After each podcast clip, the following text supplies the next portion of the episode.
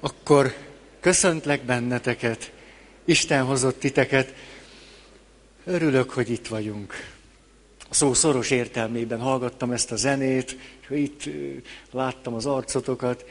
Tudjátok-e, hogy mikor valaki először jön ide, vagy másodjára, vagy semmit nem tud rólunk, és akkor valamilyen oknál fogva beszélgetünk, vagy találkozunk, vagy néhány szót váltunk, és elmondja az első benyomását arról, hogy milyen itt, ahogyan részt vesz abban, ahogyan mi együtt vagyunk, akkor szinte mindig hallok valami ilyesmit, amit így lehetne megfogalmazni, hogy mennyi jó arcú ember van itt együtt. Ezt most akkor átadtam nektek, hogy jó az arcotok. Jó arcúak vagyunk, ez jó, jó érzés. Hol tartunk? Hogy igyekszem még a párkapcsolatnak, a családi kapcsolatrendszernek a belső világáról beszélni. Olyasmiről, ami azután nagyon meghatározza, hogy hogyan tudunk megelégedett, boldog és hosszú távú tartós kapcsolatban lenni.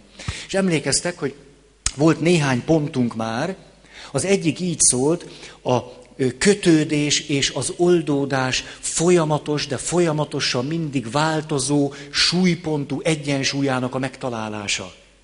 És hogy itt van egy nagyon fontos tapasztalati tény, ez pedig az, hogy a társkapcsolat elején annak van óriási jelentősége, hogy meg tudunk-e tanulni kötődni, közel lenni, és minden, ami a kötődéshez kell, és ami a kötődésből aztán fakad, az része tud-e lenni a párkapcsolatnak.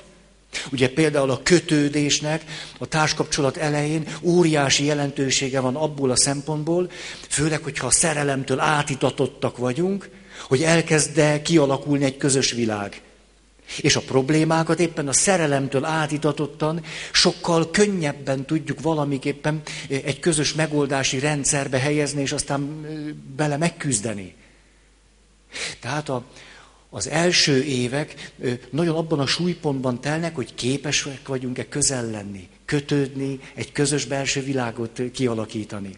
Azután eltelnek, mondjuk így finoman lazán évtizedek amikor a kapcsolatnak szinte inkább azon múlik a tartossága és a megelégedettsége, hogy képesek vagyunk-e úgy megmaradni a kapcsolatban, és föntartani a kapcsolatot, és szeretni a kapcsolatot, hogy közben a meglévő távolságot, az autonómia igényünket és szükségletünket is ki tudjuk elégíteni. Ott tehát annak van óriási jelentősége, hogy képesek vagyunk úgy összetartozni és egybetartozni egymással, hogy közben már nem vagyunk nagyon gyakran olyan közel, mint hogy az első években voltunk. És miközben nem vagyunk annyira közel, távolságot is tartunk, sokszor a távolság kialakul a konfliktusaink miatt, a neurotikus allergia miatt, meg a védekező elhidegülés miatt, akkor a kérdés, hogy a távolságban is képesek vagyunk egy kapcsolatot föntartani, mikor nem vagyunk annyira közel egymáshoz. És végül a harmadik lépés, ez elsősorban arra az időszakra tehető már, amikor a gyerekek kezdenek fölnőni és kirepülni, hogy képesek vagyunk-e megint közel lenni egymáshoz. Vagy végérvényesen megszoktuk azt, hogy te jobbra mész, én balra megyek, és akkor valami közösnek nevezhető dolgot alakítunk ki, ami hát inkább valami egymás melletti magányosságot jelent. Ez tapasztalati tény, amiről most beszéltem. Második, ami egy nagyon fontos kijelentés, hogy a szerelem alapú, mi kultúránkban lévő házasságnak az egyik legfőbb alapja az érzelmi összetartozás. És az érzelmi összetartozásnak a folyamatos föntartása. Ezért nagyon nehéz, például, hogyha ezt egybevetjük a, a keresztény kultúrával, hogy a keresztény kultúrában kevésbé az érzelmi összetartozásra került a súlypont, sokkal inkább az elköteleződésre. Elköteleződés, erkölcsi kiállás, hűség, életre szóló döntés, miközben Ma egy keresztény párkapcsolat és társkapcsolat is ebben a világban van. Ezért aztán hiába van pusztán csak meg a döntés, elköteleződés, hűség, erkölcsi kitartás és a többi, hogyha az érzelmi összetartozásnak a kimunkálása és a folyamatossága nem tud létrejönni.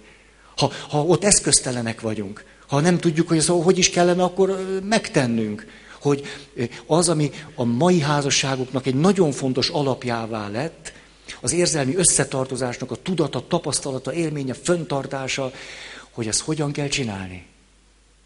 Ennek ma nagyon nagy jelentősége van. És ez, ezért ez a mondat egy nagyon fontos mondat. Vagyis, hogy a modern házasság egyik legfontosabb alapja az érzelmi összetartozás. Ennek a tudatának a kimunkálása, föntartása, ápolása. És ezt a nők nagyon, a nők, a nők, ó, ezt még egyszer kimondom ezt a szót, még kimondani is jó. A nők. A nők ezt annyira jól tudják. És mi férfiak ezt annyira le tudjuk becsülni. Azt gondoljuk, hogy ez nem sok. És pont amikor ti azon fáradoztok, hogy a közös világ újból és újból kimunkálódjon, és az érzelmi összetartozás az egy élő, eleven és folyamatos valóság legyen, ezt mi sokszor kifejezetten nem becsüljük meg. Ó, de nagy dolog ez akkor, amit ti be tudtok tenni egy kapcsolatban. Jó. Jó, ugye ezek csak ismétlések. Harmadik, családi identitás. Erről is volt már szó. Itt a kulcsmondatunk pedig az, hogy ahogyan kialakítjuk a, a közös történetünket, a közös reflexióval emlékeztek a, a fenyőfára. Ez ez. Tehát a fenyő, hogy láttad, és milyen volt, és a mókusz szaladt, és akkor és, és, és lesz egy közös történet. És a közös történetnek az elmondása, fölelvelenítés, a közös reflexió, hogy mi történt, az, ami megint csak milyen fontos tud lenni. Hogy hazaér a férfi, és a nő, aztán mi történt? Hogy milyen nagy dolog, hogyha a férfi tudja, hogy amikor a feleség azt kérdezi, nem mi történt, hogy akkor mondhatom azt, hogy csak munkahelyi dolgok. Jó, világos. De hogy a nő éppen most próbál meg fáradozni azon, hogy az a nagyon hosszú idő, amit kénytelen volt a férje nélkül lenni, az valamiképpen a közös történet része lehessen. És a férfi elmondja, csak így egy egyszerű dolog, hogy hát ez így is volt, meg úgy is volt, meg a főnököm, de hát tudod. A nő abban elkezd részt venni, és ez egy közös történetté válik. Milyen óriási dolog ez. És hogyha a, a férfi bírja, hogy a felesége elmondja, hogy hogy volt a 127 ezredik pelenka csere. Hogy már most egyre jobb időket futok, mondja a nő. Ugye a nők nem szokták stopperórával mérni ezt, pedig lehetne versenyezni. Ha én nő lennék és sokat pelenkáznék, biztos el, elkezdenék versenyezni ezzel. Az tuti, tehát lenne egy ilyen nagy óra, és 27! És én valószínűleg így bírnám ezt ki. Tudjátok, hogy, hogy hol tapasztaltam ilyesmit? Katolikus gimnáziumban a gyónással. Bizony, áldott időszakokban a gyerekek rá voltak véve, szép magyar kifejezéssel, hogy látogassanak meg engem, mint gyóntató papot. És emlékszem, hogy meséltem már nektek ezt a történetet, hogy jöttek a gyónok, de így gyóntak. De, srácok, tehát gimnazista és nem értettem, hogy ez mi. Mert egyébként egész normálisak voltak, de mikor a, a gyónások kezdtek befordulni egy ilyen struktúrába, hogy egyes, kettes, hármas, háromszor. Négyes nem volt. Ötös fél, hatos három. Három és fél. Nem fejtem ki. Hetes, nyolcas, egyből kettő, egy. Kilenc, tíz, nem aktuális. Azért elkezdtem gyanakodni. Itt valami nem stimmel. És a gyanú megerősítést nyert akkor, akkor egyik másik gyónó, ahogy lépett ki, már megfogta a kilincset, lépett ki, ránézett az oborájára. Így. Piszkok azon sportoltak, hogy ki tud gyorsabban legyónni. Ezt így, ahogy mondom. Így, 21. század, katolikus gimnázium. Így. És akkor, mikor erre rájöttem, annyira piszok vagyok, hogy elmondta ezt a roppant kimerítő bűnbevallását, Elgondolkodtam. De nagyon fontos dolgokat mondtál, ez a hatos kétszer, ez... Milyen elégtételt adnál magadnak? Ugye ez egy váratlan kérdés, és elég... És már is megbukott, már nem ő volt a győztes. Na, szóval a pelenkától jutottam ide, hogy mikor látszólag ezeket a legunalmasabb, legértelmetlen, nem tudom én mi, és a nő elmondja, hogy képzeld el, ah, és nem tudom, most négy órán keresztül szorulása volt. Már a pici, nem neki, a, szorulása, a, a picinek. Vagy szerintem már jön a foga, én háromszor megnéztem, és egy férfit, mikor 12 órát üldözte a mamutot,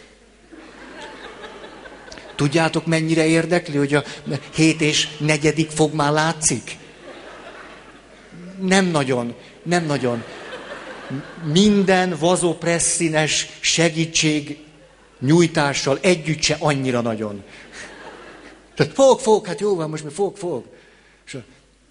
De közben a nő éppen most tesz valamit azért, hogy legyen egy közös világ. Hogy amit ő egyedül élt meg, abba a férfi részt tudjon venni. És hogy a nő úgy feküdhessék le este, ezt most ki is próbálom. A lefekvés megy, csak hogy a nő, ez a nehezebb. Hogy ő akkor azt átélhesse, hogy, hogy megy, a, megy az élet, a kapcsolatunk. Hogy megint együtt vagyunk. És ilyen apróságoknak tűnő, kunkori farkú kis dolgokon múlik. És de nagy dolog ez, hogyha például a férfi látja ennek a jelentőségét. És de nagy dolog, ha a nő tudja, hogy a férfi, ha látja a jelentőségét, akkor is fárasztja. És hogy tud mértéket tartani a közös világ kimunkálásában.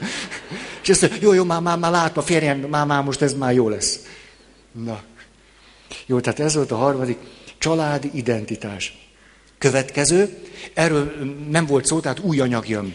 Már azoknak, a, akik jegyzetelnek, negyedik pont párkapcsolatban a párkapcsolat iránti lojalitás. Ugye a lojalitás alatt azt értjük, hogy elsőbséget szavazok egy kapcsolatnak más kapcsolatokkal szemben. Ez a lojalitás. És ugye, hogy hihetetlenül mennyire nem mindegy, hogy képes vagyok-e férként vagy feleségként a házas társam felé lojálisabbnak bizonyulni, mint a származási család bármelyik tagjával kapcsolatban. Sokszor ez a közös világ ott újból és újból megtörik, és megtörik, és megtörik, és megtörik, akkor például a feleség azt éli meg, hogy a férje az anyósával való konfliktusában a saját anyja mellé áll. És mikor együtt vannak, és este van, akkor azt mondja, hát beláthatnád, hogy anyám már idős, hát mit vársz tőle? És különben is azért igaza van és egyébként pedig úgy paprikás krumplit senki nem tud főzni, mint az anyá. Mellesleg. Hogyha egy nőnek nagyon sokszor és sokszor és sokszor és újból és újból azt kell megtapasztalnia, hogy a férj és a feleség kapcsolatának nincsen elsőbsége. Mondjuk a férfi és az anyjával való kapcsolatához képest, az rettenetesen aláássa ezt a közös világot. Aláássa, és nem engedi, az kellőképpen ki tudjon épülni. Mindig marad egy bizonytalanság. A legfontosabb helyre nem tud leülni a feleség. És amikor persze nyílt konfliktusok vannak, nem egyszer persze egy nő ösztönösen is gerjeszti ezt a konfliktust, hogy a férjem álljon mellém. Tehát óriási jelentősége van annak, hogy képes vagyok lojális lenni a házastársammal, akkor, amikor a különböző kapcsolatainkban vagyunk. És hogy ezt kifejezésre is tudom juttatni. Óriási jelentősége van. Ez elég konkrét, ugye? Jó. Igen, az oxitocinhoz visszatérek. Ezt már emlegettem, csak egy picit még aláhúzva, kiemelve, hogy egy kettős hatása van, ami nagyon érdekes. Ezt csak néhány éve tudják a kutatók. Az egyik, hogy nagyon segíti a kötődést, de ugyanez az anyag, hogyha nagyon nagy mennyiségben termelődik, segíti a felejtést. Ezért a szerelmes állapot nagyon segíti azt, hogy tudjak nagyon kötődni, és közben felejteni az előzőket. De ennek az evolúciós haszna valószínűleg nem elsősorban ez, hanem az, hogy amikor a vajudás és a szülés kapcsán nagyon sok oxitocin termelődik, akkor a nő ne emlékezzen a fájdalomra. Érdeklődtem nőknél milyen szülni. Ez nagyon foglalkoztatott, mert ezt hiába a tapasztalati tanulás nagyon fontosnak tartom, de ez nem fog összejönni. Úgyhogy kénytelen voltam egy ilyen fogalmi tanulás, egy átvett tapasztalatot szerzésre, és sose felejtem, hogy kedves ismerősöm, egyébként, egyébként is elég vékony csípőjű, azt mondja, Feri, hát a keresztre feszítéshez tudnám hasonlítani. Úgy, úgy finoman, úgy első gondolatból.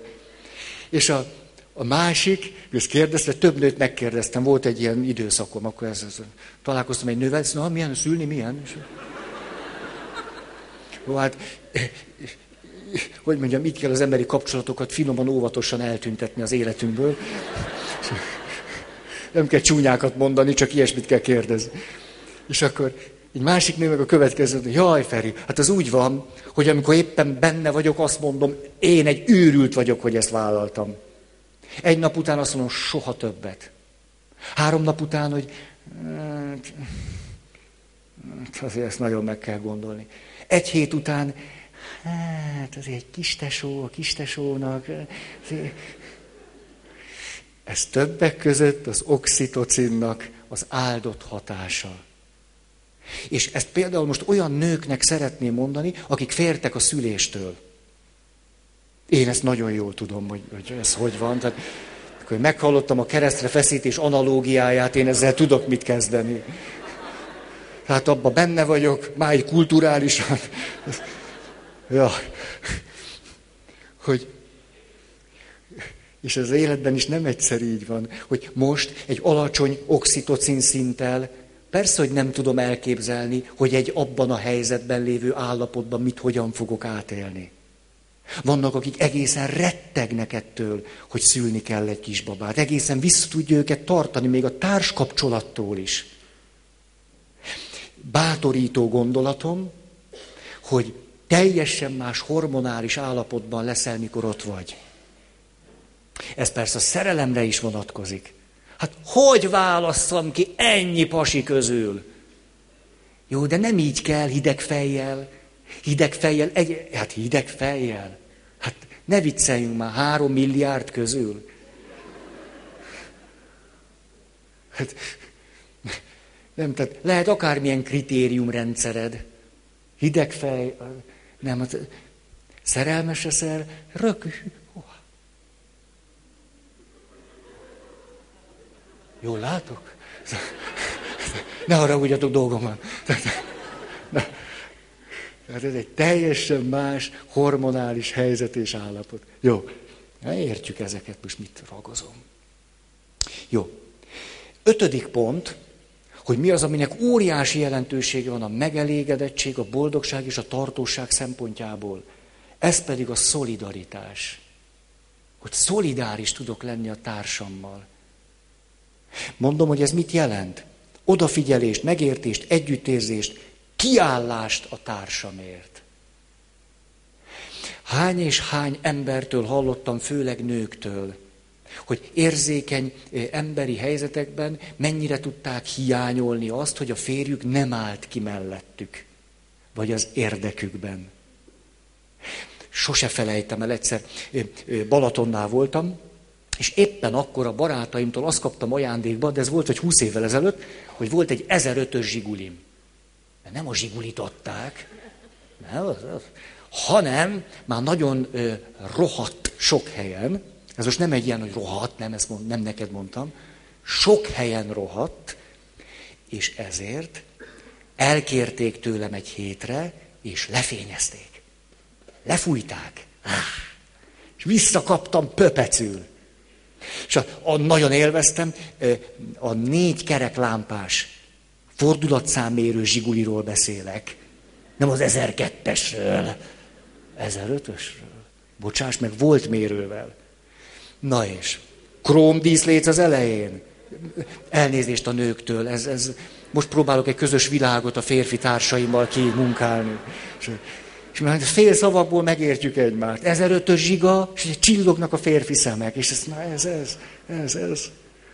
Na, tényleg a, a fiaink, és a közös világ, a fiaink most rúgják a bőrt.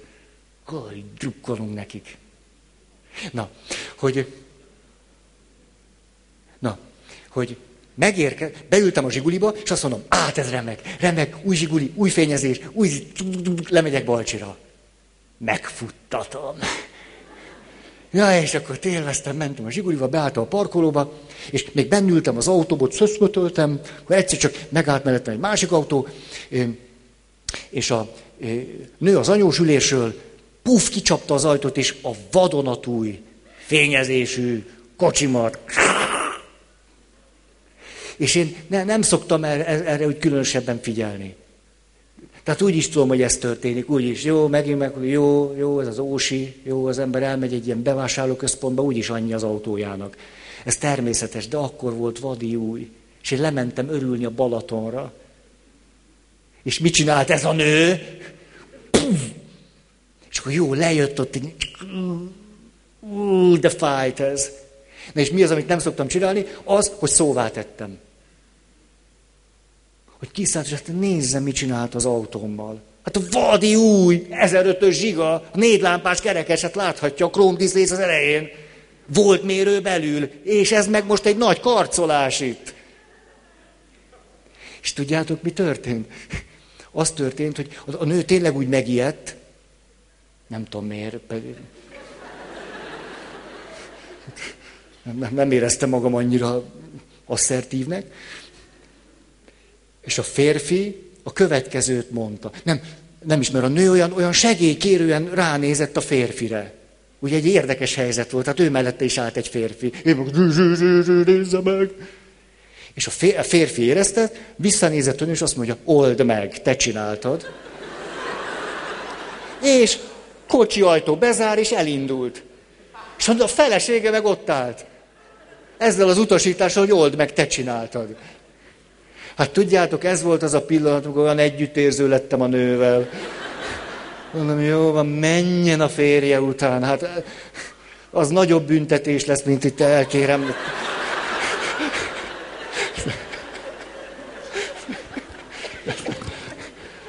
Nekem volt, nekem fájt. Te csináltad, old meg.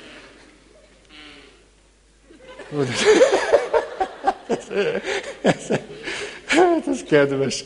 De a, ami kikívánkozik, ki kell jönnie. És ha, ha szóval jó, jó, jól csinálod, az, az jöjj. Ma kiabált veled egy kolléganő? Hogy ne terheld őt azért, mert kifújtad az orrod.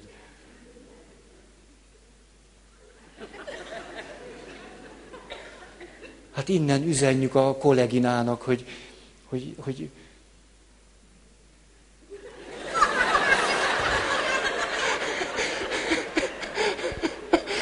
hogy hát oldja meg mindenki magának a bajait, ne terelje másra, ennyi ember előtt. Na, jó.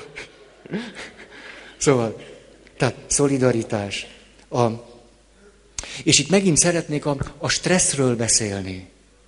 Hogy éppen a, a szolidaritásnak milyen óriási jelentősége van arra nézve, hogy képesek legyünk eh, a stressz válaszainkban, főleg amennyire erre alkalmasak vagyunk, nem lehetetlen, fölpörgetett, fölhetszelt állapotban lenni, és sokáig úgy maradni, és nagyon lassan megnyugodni. Miért van ennek jelentősége? Mondok egy egyszerű példát. Ez pedig, hát egyszerű, de óriási, súlyos téma. Ez pedig a női meddőség. A kutatások szerint a női meddőségnek óriási összefüggései vannak két dologgal. Az egyik, a nő stressz válaszaival, és nyilván a stressz válaszokban kimutatható hormon, stressz hormon szinttel, és a szorongással. Ha egy nő túlságosan is stresszben érzi vagy éli meg magát, és ráadásul, ha szorong is, a kettő sokszor nyilván együtt jár, akkor az súlyosan befolyásolja azt, hogy áldott állapotba tud-e kerülni, vagy nem. És ide akkor hozhatunk nagyon sok életből való konkrét helyzetet. Hogy amikor a, a férfi üvöltözik a nővel, és utána azt akarja, hogy feküdjenek le egymással, ezek... Két kutatást mondanék erre vonatkozóan. Az egyik, hogy olyan párok, akik, akiknél a, a nő meddőnek bizonyult, ő nekik egy tíz alkalmas stressz kezelő tanfolyamot találtak ki. És a stresszkezelő tanfolyam hatására 50-60 százalékuk áldott állapotba tudott kerülni. Hogy megtanultak a stressz helyzetekre másképpen reagálni. És hogy másképpen reagáltak, ez a hormon válaszaikat változtatta meg, és ha hormon válaszaik megváltoztak, akkor könnyebben tudtak áldott állapotba kerülni.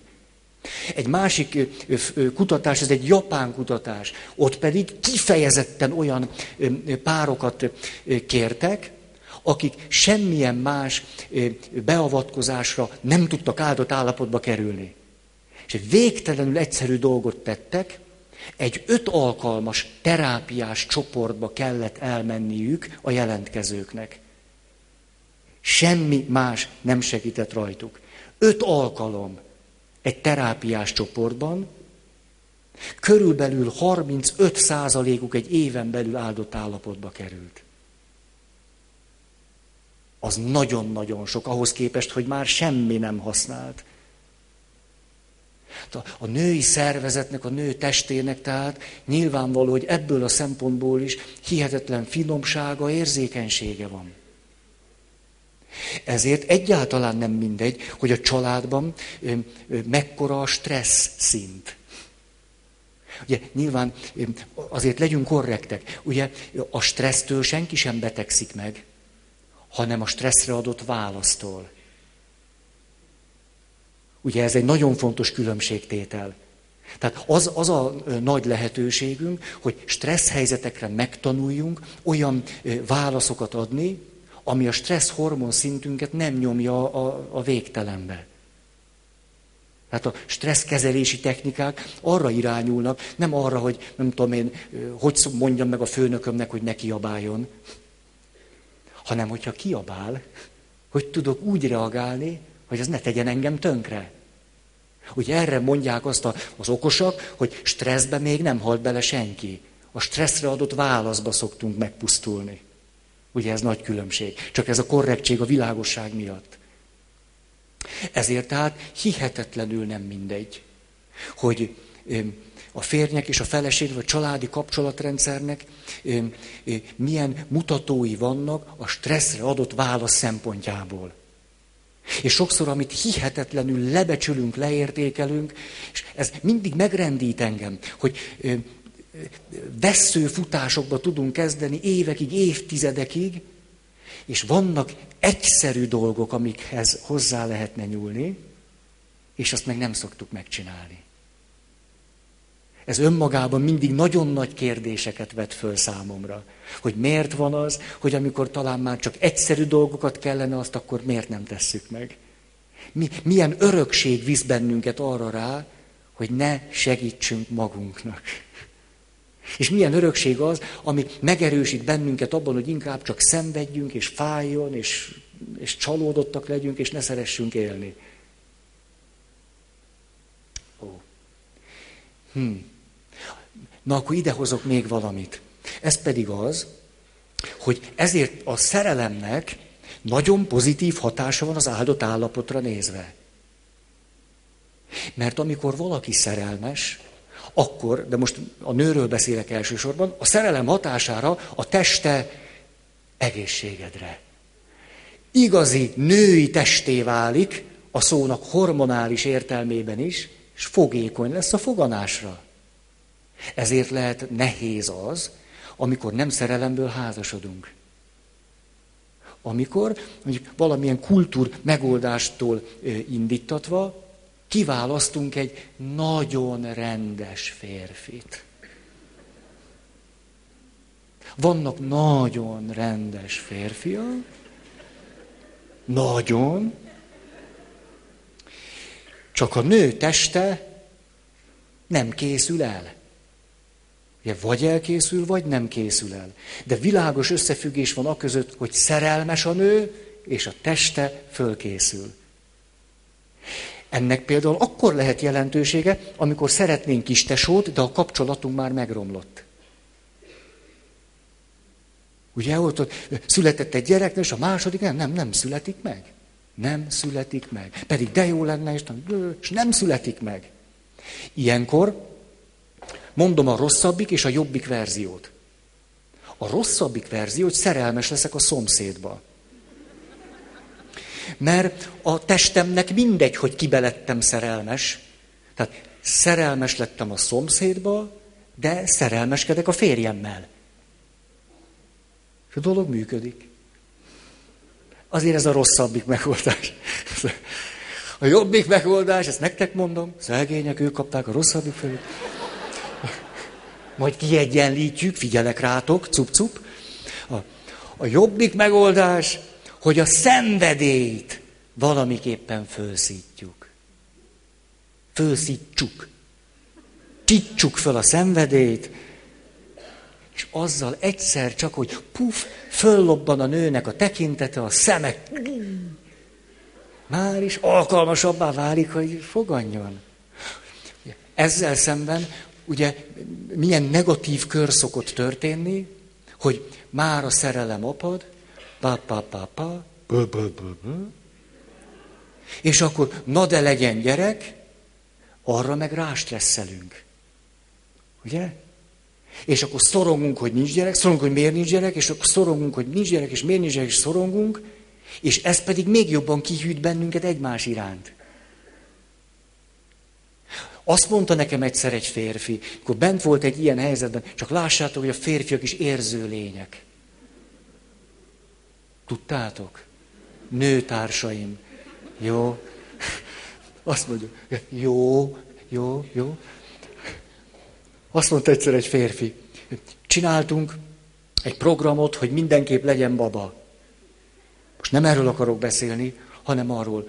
Tudod, Feri, volt egy pont, mikor azt gondoltam, már olyan vagyok, mint egy tenyés csődör. Ezt egy férfi mondta. Hogy azért lehet, hogy férfi vagyok, de amikor a nő magára húz, ez a felesége, magá, magára, magára húzott, és azt mondta, hogy most lehet, hát tudod, hát azért... Szóval, az áldott állapot szempontjából óriási jelentősége van a szerelemnek és a szenvedély fölszításának. És most megint akkor a, most meg, nem tudom miért ez egy ilyen női alkalom, hogy ezért, az előbb ugye arról beszéltünk, hogy milyen fontos lenne a férfi értse, hogy amikor a nő megkérdezi, na és mi volt, és hogy volt, és, és fáj-e még a kislábújada, hogy reggel fájt, amikor belerúgtál az ágy sarkába, és most nem, jaj, hogy már kiemlékszik rád, ez fontos. Fontos, mert nekem háromszor eszembe jutott napközben, mondja a nő, hogy mi van a kislábújaddal. És te most ezt így lepöckölöd, mert így a kislábújadon keresztül tartottam veled a kapcsolatot. Ez volt most egy eleven érzelmi szál. Te meg itt ezt csinálod velem. Na de nézzük most akkor a férfit, és a nőknek, mi, hogy mikor a férfi azt mondja, nem, nem, nem mondja, de hogy mondja. Csak... Hát először iszom egy sört. Iszom egy sört, nem, csak, csak úgy azért nem mondom. Hm.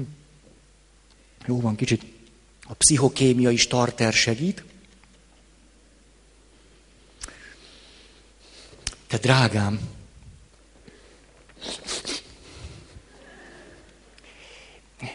nem lehetne, hogy nem-e, nem-e lehetne, nem-e lehetne, hogy esetleg egy olyan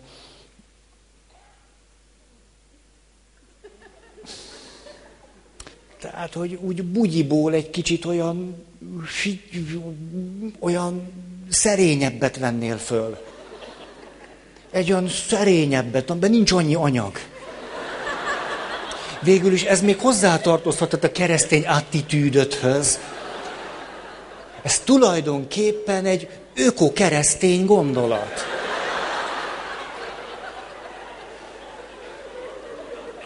és hogy mi ezzel hozzájárulunk a következő nemzedékeknek a jólétéhez. Te, drágám, és milyen keveset kell érte tenned.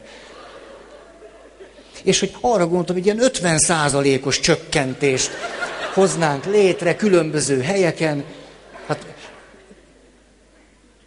hogy milyen és ugye, hogyha erre pedig mi, mi a válasz, a férfi, hogy jaj, adjál már a kislábújjal, hogy mi volt a főnökömmel, az egész, multi és kész. Ugye a elsírja magát. Most ez, hát ezen mérne. és, ugye ez csak egy, egy ez az, hogy, hogy most azt akarod, hogy kurva legyek. Hogy néznék én abba ki? Már nem szeretsz. Hát így nem vagyok jó. Zsákba. Most miért? Mert comb középig vagyok. Hát, ha neked, neked ez, ez jelenti a szeretetet, ha neked ez, neked ez kell. E, és, és akkor fölháborodik a nő, és elnök hogy ez kell neki. Ez egy bugyi. Egy, egy, egy olyan bugyi. Ó, egyébként is tudd meg, hogy megkérdeztem az egyik barátnőmet, mert ezt már említetted, vett tudomás, hogy emlékszem, hogy már mondtad hét évvel ezelőtt egyszer. Emlékszem, és megkérdeztem egy barátnőmet, és azt mondta, hogy tökre vág itt belül. Vett tudomásul, nektek semmi se drága, hogyha mi bőrünkre megy. Ugye engem meg vágjon, persze, és akkor úgy menjen.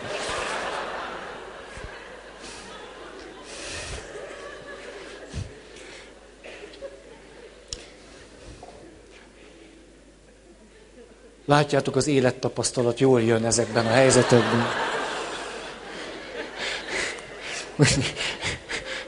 Tényleg egyszer egy nő, de szóval annyira, annyira jó ez. Szóval nekem ez, szóval a realitás, ez, ez, ez valahogy mindig, szeretem a realitást.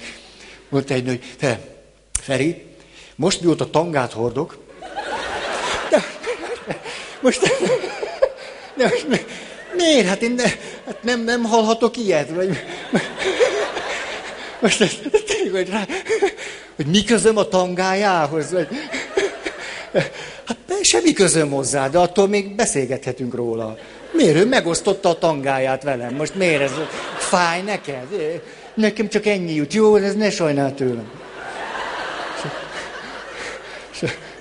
Azt mondja, jó, mióta fölvettem a férjem kedvéért ezt a tangát, Két dolog történt. Azt mondja, egyszerre érzem szexibbnek magamat, és kényelmetlenebbül.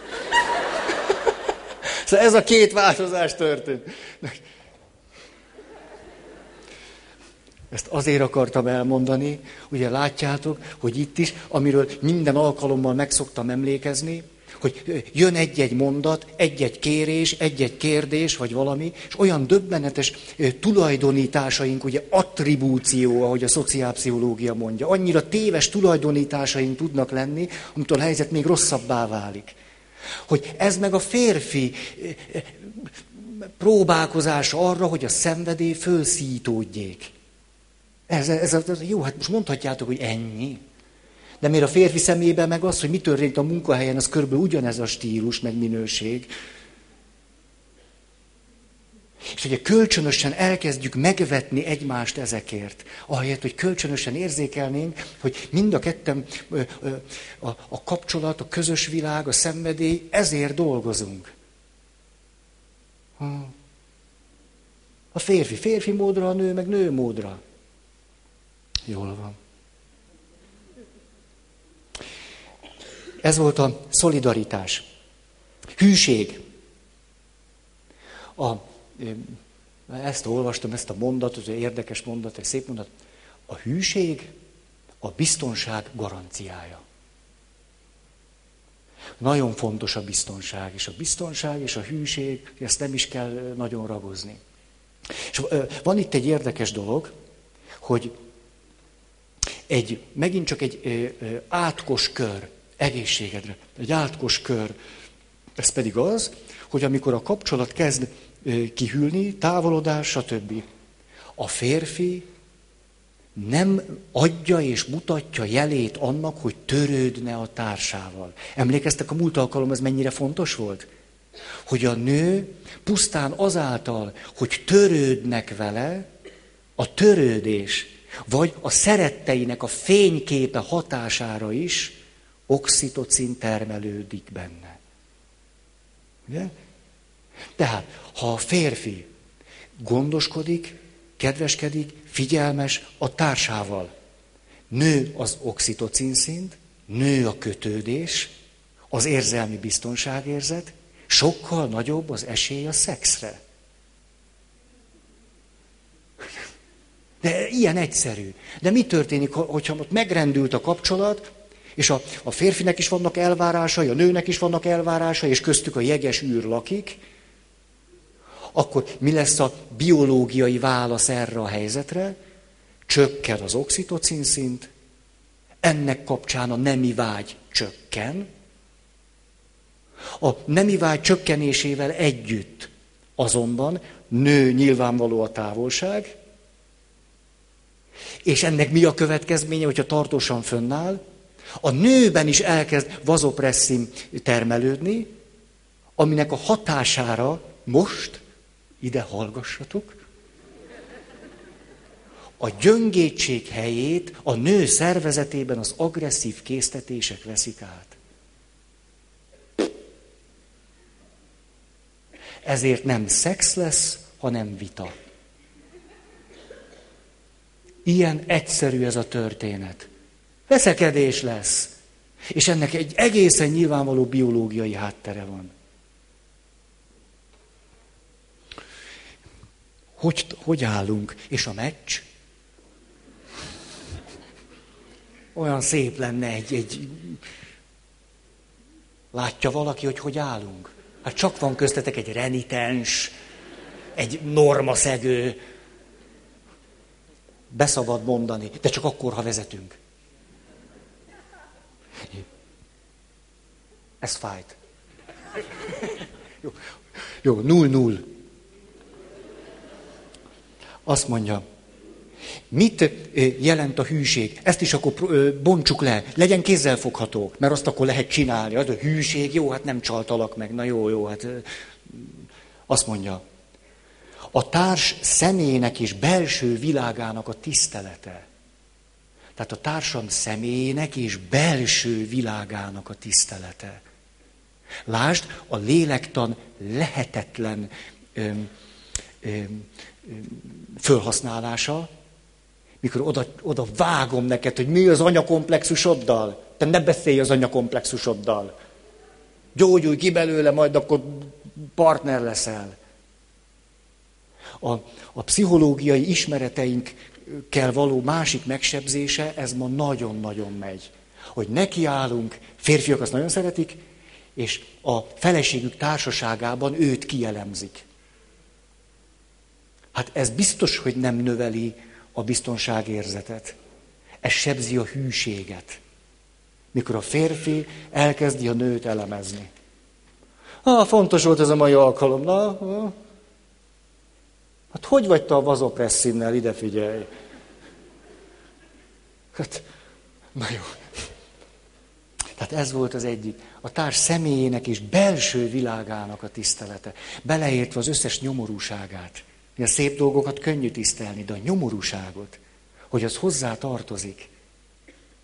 És a, a nyomorúság mögött mindig, ezt gyakran mondtam nektek ezt a technikámat, hogyha ha nagyon-nagyon nehéz nekem valakit szeretni, az ilyen van.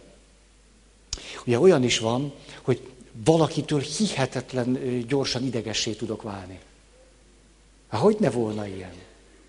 És számomra legjobban működő gyakorlat az az, hogy ilyenkor elkezdek fantáziálni azon, hogy őt mi érhette gyerekkorában ahhoz, hogy most ilyen legyen. És akkor vizualizációs gyakorlat, elképzelem őt, akitől megbolondulok így felnőttként, elképzelem őt gyerekként, hogy éppen valami fájdalom, sérelem, megpróbáltatás éri, amiből ez következik, amitől éppen meghűlök. És hogy ezt elképzelem, az egész összefüggés megváltozik. És ezt azért mondom, mert ez azt jelenti, hogy éppen a legutálatosabb dolgait nagyon megbecsülöm. Azt, ami a legőrítőbb és idegesítőbb, azt gondolom, hogy na ott, ott, ott biztos valami nagyon fájdalmas dolog történt vele. Hát különben nem volna ilyen. Hát mi, mi történhetett vele? És akkor jön a fantázést, ú, hát szegény. Hát kés csoda, hogy csak ilyen. Hát hogy tud ilyen normális lenni, ilyen múltal? Tehát ez volt. Társ személye belső világának tisztelete. Cserélek. Ugye a csapat is cserél 45 perc után, és én is, és így együtt érzek velük. A második a titoktartás. Nőtársaim. Nőtársaim az Úrban. Itt két nagyon-nagyon nehéz indítatást és funkciót kéne valahogy kibékíteni egymással. Az egyik, hogy hihetetlenül stresszcsökkentő, szorongás oldó, megnyugtató hatású, a barátnőmmel együtt szídni a férjem. Élettanilag sok áldás van benne. És lenyugszom, megnyugszom, tényleg, ő is rohadt, a te férjed is egy rohadék akkor ez már nem is akkora szerencsétlenség, mert már ketten vagyunk így, tehát nem csak én húztam bele, te is, akkor ez... De ez az egyik késztetésünk, nem, hogy úgy mondhassuk, és úgy... A másik pedig, hogy éppen most törik el valami, amit hűségnek hívnak. A férfi nagyon gyakran szexuálisan hűtlen, a nő meg verbálisan. A férfi agressziója tetlegesség, a nőé szavakban történik. Ez hűtlenségnek számít. Nem morális értelemben. Ezért nagyon sok férfi egyébként is eh, igazán érzékeny tud erre lenni, és látjátok, ez milyen érdekes, hogy a férfi, aki olyan könnyű az, hogy érzéketlen, meg semmi bányába dolgozik 14 órás, lögd ide a sört hogy egyszer csak, mikor a belső dolgok mennek kifelé, főleg egy sajátos összefüggésben, a férfi egészen meg tud tőle rendülni. Hát, az rend, persze, hogy ez, de ezt te kiadtad? Ez így simán kiment belőled? Tehát most, most hány ember tudja? Hogy ezt te ilyenkor ezt is szoktad mondani? Például, hogy mi történik az ágyban. Egy férfit kifejezetten tud nagyon érzékenyen érinteni, hogyha a barátnők jól megbeszélik, hogy ki hogy, meg mint, meg... Hát az én férjem is csütörtököt mondott, azt a szerda volt. Azt...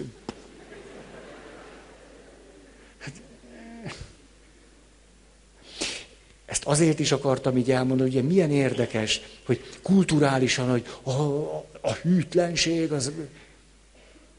És kiadni a másikat, hát ja, csak úgy szoktam plegykálni. Hát de mi van a, a, a közös világotokkal? Amit olyan előszeretettel építgetsz nap, mint nap. Ez nagyon... Na, nem mondom, hogy könnyű, mert két nagyon erős belső késztetés ütközik egymással. Ezért lehet nagy jelentősége annak, hogy nem össze-vissza viszem a fájdalmam, a sérelmem, a dühöm, hanem akkor például ezért is van jelentősége, elmegyek egy szakemberhez. Mert ott az egy teljesen, az egy legitim közeg, határok vannak, az sokkal könnyebben emészthető, hogy azért viszem a közös világunkat kifelé, hogy az gyógyítson engem és gyógyítsa a kapcsolatot. Tehát a hűséghez hozzá tartozik a titoktartás. A, Igen, valószínűleg a, a, a papok jó kiképzést kapunk erre. A, senki se úgy születik, hogy ez, ez rögtön megy neki, de megtanulható. Csak úgy mondom. Ugye emlékeztek a kisfiúra, aki azt mondta, levágom a fütyünet. Hogy emlékeztek múlt alkalommal. Ó, ha egy pap megszegi a titoktartást, azon nyomban felfüggesztik. Annyi. Bőven elég visszatartó erő. Ha én látom, hogy mennyit rombol ez a kapcsolaton, na jó. A hűséghez tartozik, hogy a társát a másik előtt, társát mások előtt nem kritizálja. Ez nekem szokott fájni. Vagyunk egy társaságban, és rám néz a férj, vagy a feleség, és azt mondja, te, tudod, hogy, hogy mit csinált? És ott áll mellette a társa.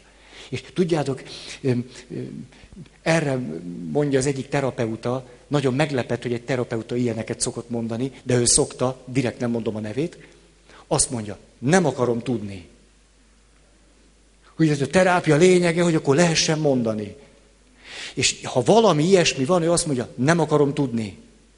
Így ezt nem. Nem. Mert most éppen mártott bele a lelkébe a kést. Nem akarom tudni. Nem mond. Így nem mond nekem. Egy másik összefüggésben mondhatod, hogy nekem nagyon leülünk, és nekem ez nagyon fájt, és a másik is ott van, és részt vesz, ez egy közös folyamat. De így nem akarom tudni. De nagy dolog ez. Jó? És a következő, nézzük a pozitív oldaláról is, ezt igazán szeretem. Azt mondja, hú, most rá fogok ugrani, ez milyen lesz a hátsómnak. Ez pedig úgy szól, hogy rejtettséget ad. Hogy a hűséghez hozzátartozik az, hogy nálam, mi ketten együtt, nálam az nem a lakás, hanem a személyem, elrejtőzhetsz hogy nálam rejtettségben tudsz lenni. Hogy most szép magyar szóval, hogy nekünk van valami exkluzív világunk. Csak te meg én. És hogyha ide jössz, én téged itt el tudlak rejteni. Ez gyönyörű szépnek tartom. Hogy egy férfinél a nő el tud rejtőzni.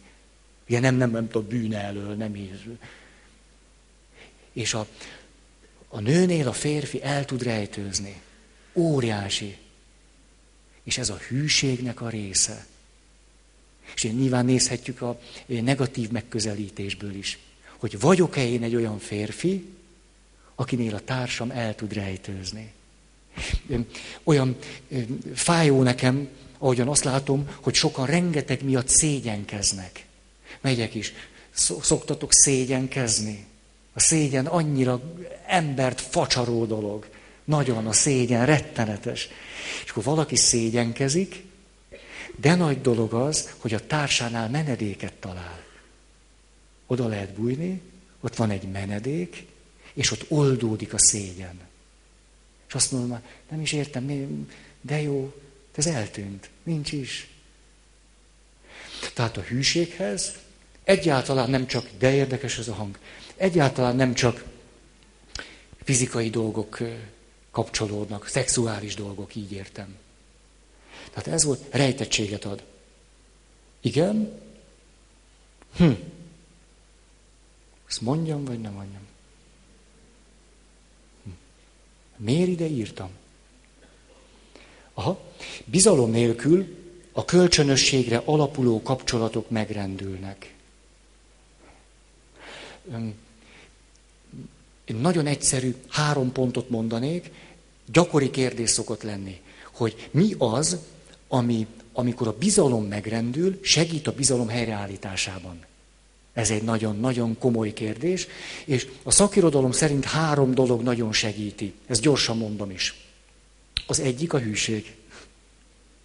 De a hűség alatt most már látjuk, ezek a pontok mind értendők. Nem csak az, hogy most akkor két évig nem csallak meg. Tehát a hűség. A második pont a megbízhatóság, hogy a férj megcsalta a feleségét, vagy a feleség a férjét. És utána próbálják a bizalmat helyreállítani. És a férfi megígéri, hogy nyolcra hazajön. De nem jön haza, és nem is telefonál, ez nagyon nehezíti a bizalom helyreállítását. Pedig látszólag a két dolognak semmi köze nincs egymáshoz. Valójában nagyon komoly köze van. Újból vissza kell építeni valamit, és hogy a bizalom helyre tudjon állni, az alapszinten a megbízhatóságra megint óriási hangsúly kerül. Tehát megbízhatóság egészen kicsi dolgokban. Megígértem, hogy bedobom a csekket, akkor bedobom. 800 érekért. Ha nem, telefonálok. Ha megígértem, hogy telefonálok, telefonálok. Ha? Megbízhatóság. És a harmadik, ami a bizalmat segíti helyreállítani, a jó értelemben vett kiszámíthatóság. A kiszámíthatóság pedig, így kellene mondani ezt, a hitelességgel megjelenő kiszámíthatóság. Ugye, tehát például, hogyha azt kérdezi a feleség, akit a férfi megcsalt, ízlik a leves? És a férfi akkor azt hát most csaltam meg, most az, még a leves se ízlik, hát az nagyon gáz lesz. És, ilyen, és akkor jön az ambivalens kommunikáció, és mikor eltorzul az arca, és nagyon finom, régettem ilyen finom. Ez nem segíti a bizalom helyreállítását. Ezt nevezik hiteles megbízhatóságnak. Vagyis, hogy azt mondom, te, én szerintem ebben nem raktál sót. Hogy én szerintem te beledöntöttél egy litert. Hát, hát én szeretlek téged, de ez a leves ehetetlen. Ez segíti a kapcsolatot. Mert akkor tudom, hogyha a férjemtől kérdezek valamit, azt mondja, ami van. Ezt nevezik hiteles megbízhatóságnak. Ilyenkor a kicsi dolgok is rettenetesen megakasztják a bizalom helyreállításának a folyamatát. Szóval, hát jó, hát nagyon kedves, meg jó, akkor is nagyon kedves volt, mikor éppen megcsalt. Akkor is mosolygott, és kedves volt, és, és tudott nagyon fölhangoltan hazaérkezni, most már tudom, hogy a szeretőjétől jött. Most én nekem az, hogy ő most kedvesen rám néz, ez nem elég a bizalomhoz. Hanem azt mondja, ami van. Oké. Okay. Igen. Hmm. Ezt még elmondom, pusztán a tényszerűség kedvéért. Tudjátok, hogy a spermának milyen nagyszerű hatásai vannak? Ugyanis a spermának antidepresszáns hatása van. Ezt képzeljétek. A kutatók már mindent kutattak valószínű. De ez neked nagyon... Azt mondja, hogy nagy különbség van a között, hogy valaki óvszerrel szeretkezik el, vagy a nélkül. Antidepresszáns hatás. Nők egészen furcsán néztek rám. Főleg, ha következőt is hozzáteszem.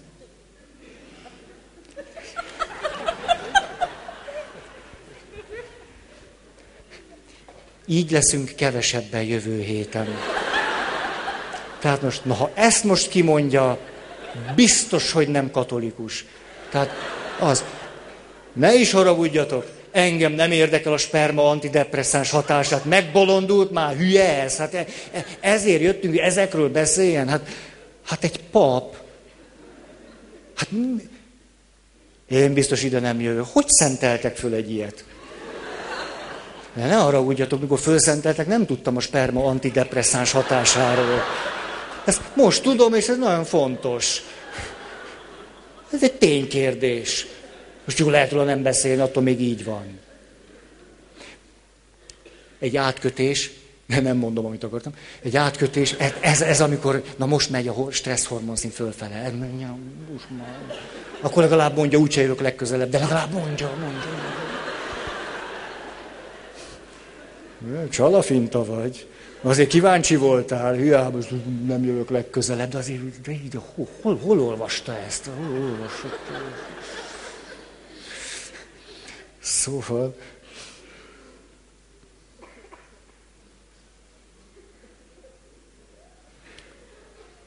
Hallottatok arról, hogy az anya és a magzata a gyermekek közötti immun összeférhetetlenség?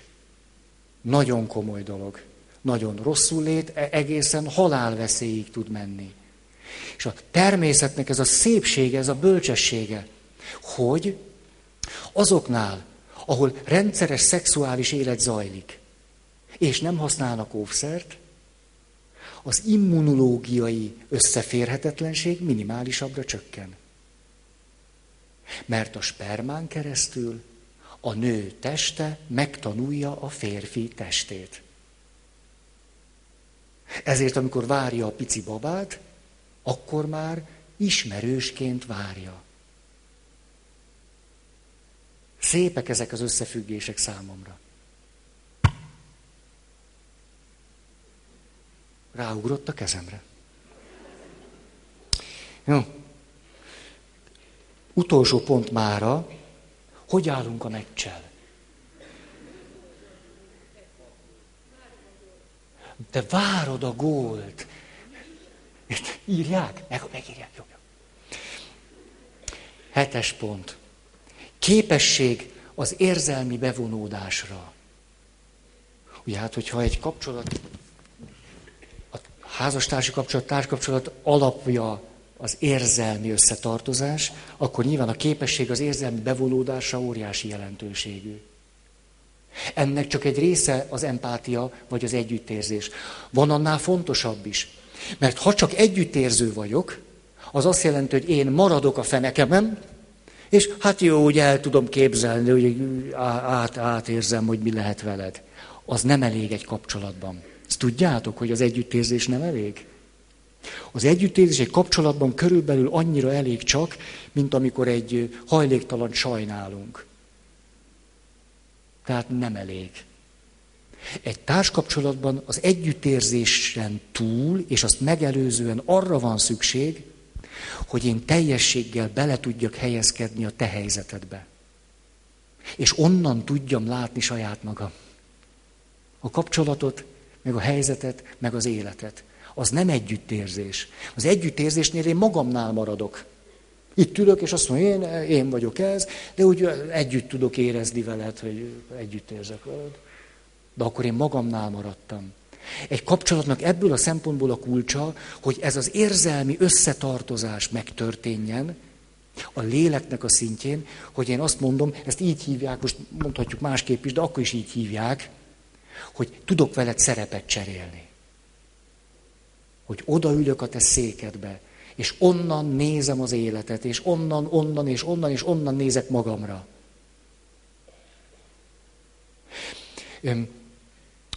Pár évvel ezelőtt megtanultam egy nagyon jól használható technikát. Egy német pszichoterapeutától és pszichiátertől tanultam, hogy hogyan lehet egészen megakadt, ellehetetlenült kapcsolatokon gyógyítani egy magamban. Hát én úgy érzem, hogy egyszerűen nem tudok valakivel zöldágra vergődni. Ha meglátom már a neurotikus allergia, a tetőfokára hág bennem. Hogy lehet egy szál magamban ezzel valamit kezdeni? És a megoldás nagyon egyszerű. De azért kell hozzá dolgozni. Ez pedig az, hogy azt mondom, ez az én helyem, ez meg azért a valaki, aki az allergiás tüneteimet okozza. És akkor elmondom neki, hogy mi az, amitől meg tudok bolondulni.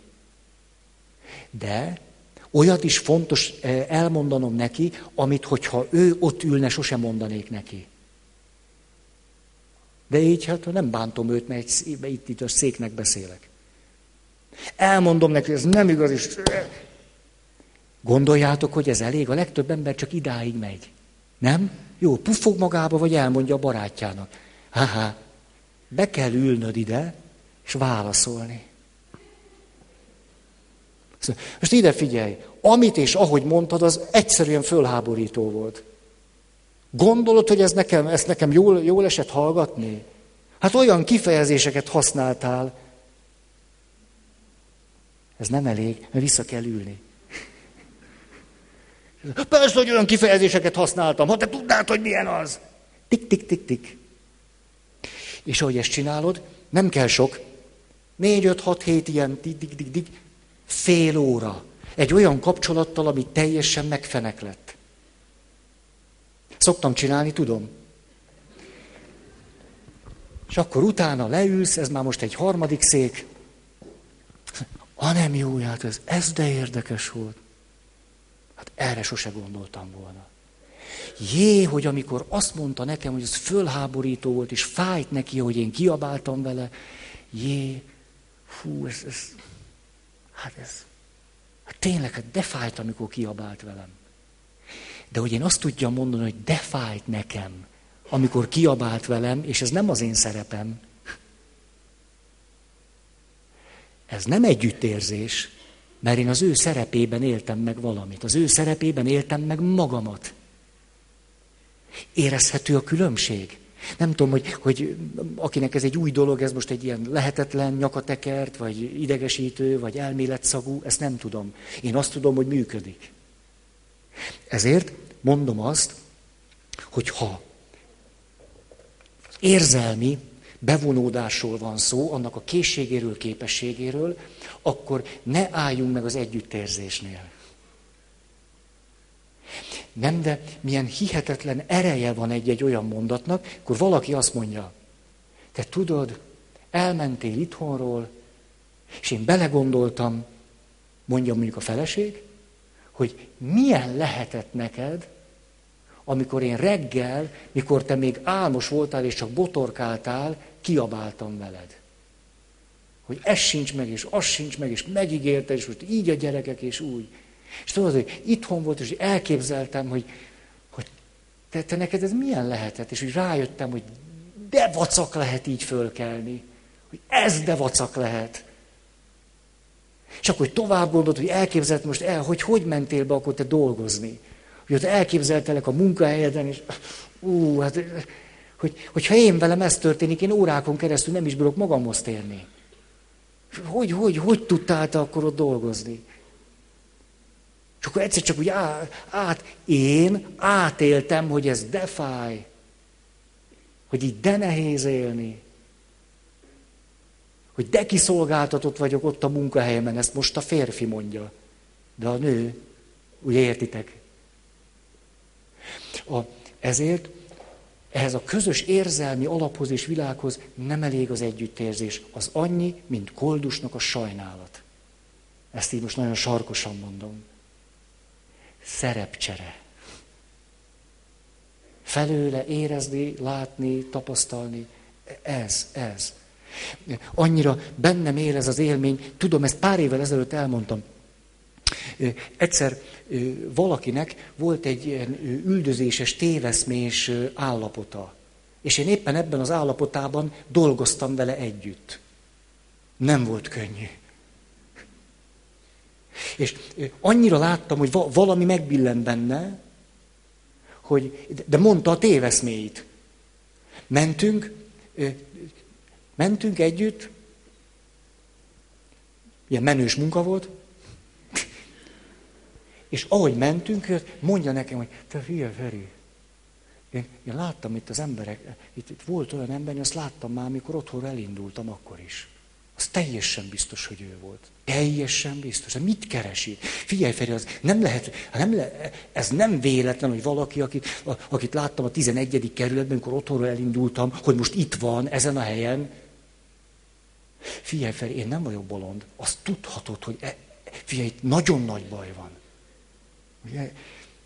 És mikor láttam, hogy, hogy el, elvesztette a realitás érzékét, akkor amikor vége volt a közös munkánknak, fölajánlottam neki, hogy hazaviszem. Hát mondjuk, figyelj, hát, hát ha, ha, ha téged itt követnek, vagy üldöznek, hát az, az egészen rettenetes lehet. akkor, akkor én fölajánlom neked, hogy is autóval vagyok, gyere, ülj be, és akkor egészen elviszlek hazáig, akkor... És rám néz, azt fú, hát te tudod, Feri, ilyeneket nem szoktam kérni, de ez, ez, na, ez nagyon jó ötlet.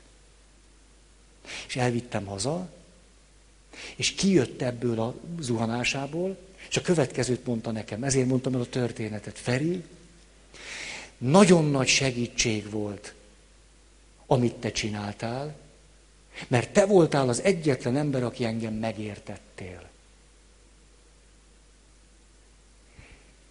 Azért volt ez nekem fontos, mert én nem megértettem őt, hanem együtt éreztem vele. És akkor rájöttem valamire, hogy az emberek akkor érzik ö, ö, megértve magukat, ha együtt érzünk velük. És akkor érzik együtt érzőnek a társukat, ha ő szerepet cserél velük. Hogy egy, egy mélyebb szinten, ha tudok részt venni az ő, az ő érzelmi világába, akkor lehet, hogy azt mondja, az, jaj, de jó, hogy megértettél, vagy hogy együttérző voltál velem. Közben én többet csináltam. Szerepet cseréltem vele. Ezért tehát az együttérzés alapja nem az együttérzés, hanem a szerepcsere. Ó, elnézést, ha ez már kicsit ilyen, ilyen túlságosan ilyen elvont, vagy szak cuccnak tűnik. Nem tudom, hogy tűnik. Nem bírok veletek szerepet cserélni. Tehát gőzöm sincs. Nem, ezt el sem bírom képzelni. Látjátok, ezért azt gondoljátok, csak így itt az egy óra 15 perc. Persze, megyek haza, és ücsörgök jobbról balra. Sokba vagytok. Jó. Mondok ide is konkrétumokat. Valószínűleg nem tudom kimondani végig. Mit jelent, hogy képes vagyok érzelmileg bevonódni? A szerep cseréről már most beszéltünk. Második pont, ugye ez a hetediknek az al, második alpontja, kényszeresek kedvéért, együttérzésem velük. Érzelmi szinten való reagálás képessége. Hogy az milyen nagy művészet? Mikor a nő sír és dühöng, és egy nő egyszerre nagyon sok mindent tud csinálni. Tehát cselekvés szinten, érzés szinten, mindenféle szinten. Tehát így, így, így, az evolúció nagyon bölcs. Tehát egyszerre főz, gyerekek, bogyókat gyűjt, minden. És, a, és sír, és dühöng, és csalódott, és frusztrált, és közben boldog, és hát szóval minden hiszem. És hogy te, hogy ezt képzelsz, ez nem lehet igaz, hogy fél éve mentem vissza, és nálam undorítóbb, lehetetlenebb főnökkel, már nem ő a lehetetlen, hanem az ő főnöke. Hogy én ilyennel nem tudom, hogy te tudod azt képzelni. A férfi válasza. De nem érdemes dühöngeni.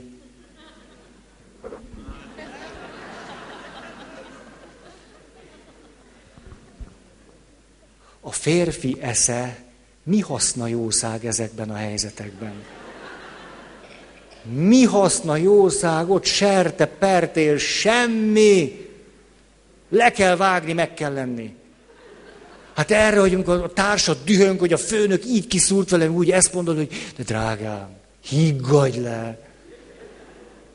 Hát a stresszhormon szintet már látom, ahogy megy fölfelé. Érzelmi válasz. Ugye mi egy érzelmi válasz arra, és látjátok, ez miért fontos? Mert teljesen mindegy, hogy a nő sérelme jogos, vagy nem jogos. Mindegy, hogy a főnöke rendes, vagy nem rendes. Hogy mi történt, az is mindegy. Ha-hó, mindegy, hogy mi történt. Férfiak ezt nehezen emésztik meg. Jó, drágám, higgadj le, ugye ez már... És mondd el részletesen, hogy volt, és majd én azt kielemzem. Na tudod mikor? Meg már hívom is a barátnőmet. Minden férfi tapló. Hát az érzelmi válasz azt jelenti, hogy most nekiállhatnánk összes, és már, már írjátok is. Érzelmi válasz. Hogy fú, hát ebbe még belegondolni is rossz. Ez egy érzelmi válasz volt. Így ezzel a mozdulattal. Ú, ebbe belegondolni is rossz hogy ó, hát micsoda délelőttöd lehetett. Jó, tehát még hallgatni is rossz, hát így összeszorult a gyomra, hogy ezt hallgattam. Nem kell eldönteni, hogy kinek van igaza, meg mi történt. Érzelmi válaszadás. És nem tudom, olyan szájba rágós vagyok ma. Miért vagyok ilyen? Megint ülhetek a székekre, ez nem... Ahelyett, hogy a meccset néztem volna. Jó, jó, letelt az idő. Öm. Akkor innen folytatnánk, ezt a pontot nem mondtam el, két alpontot mondtam el, és még van. Nagyon köszönöm a figyelmeteket.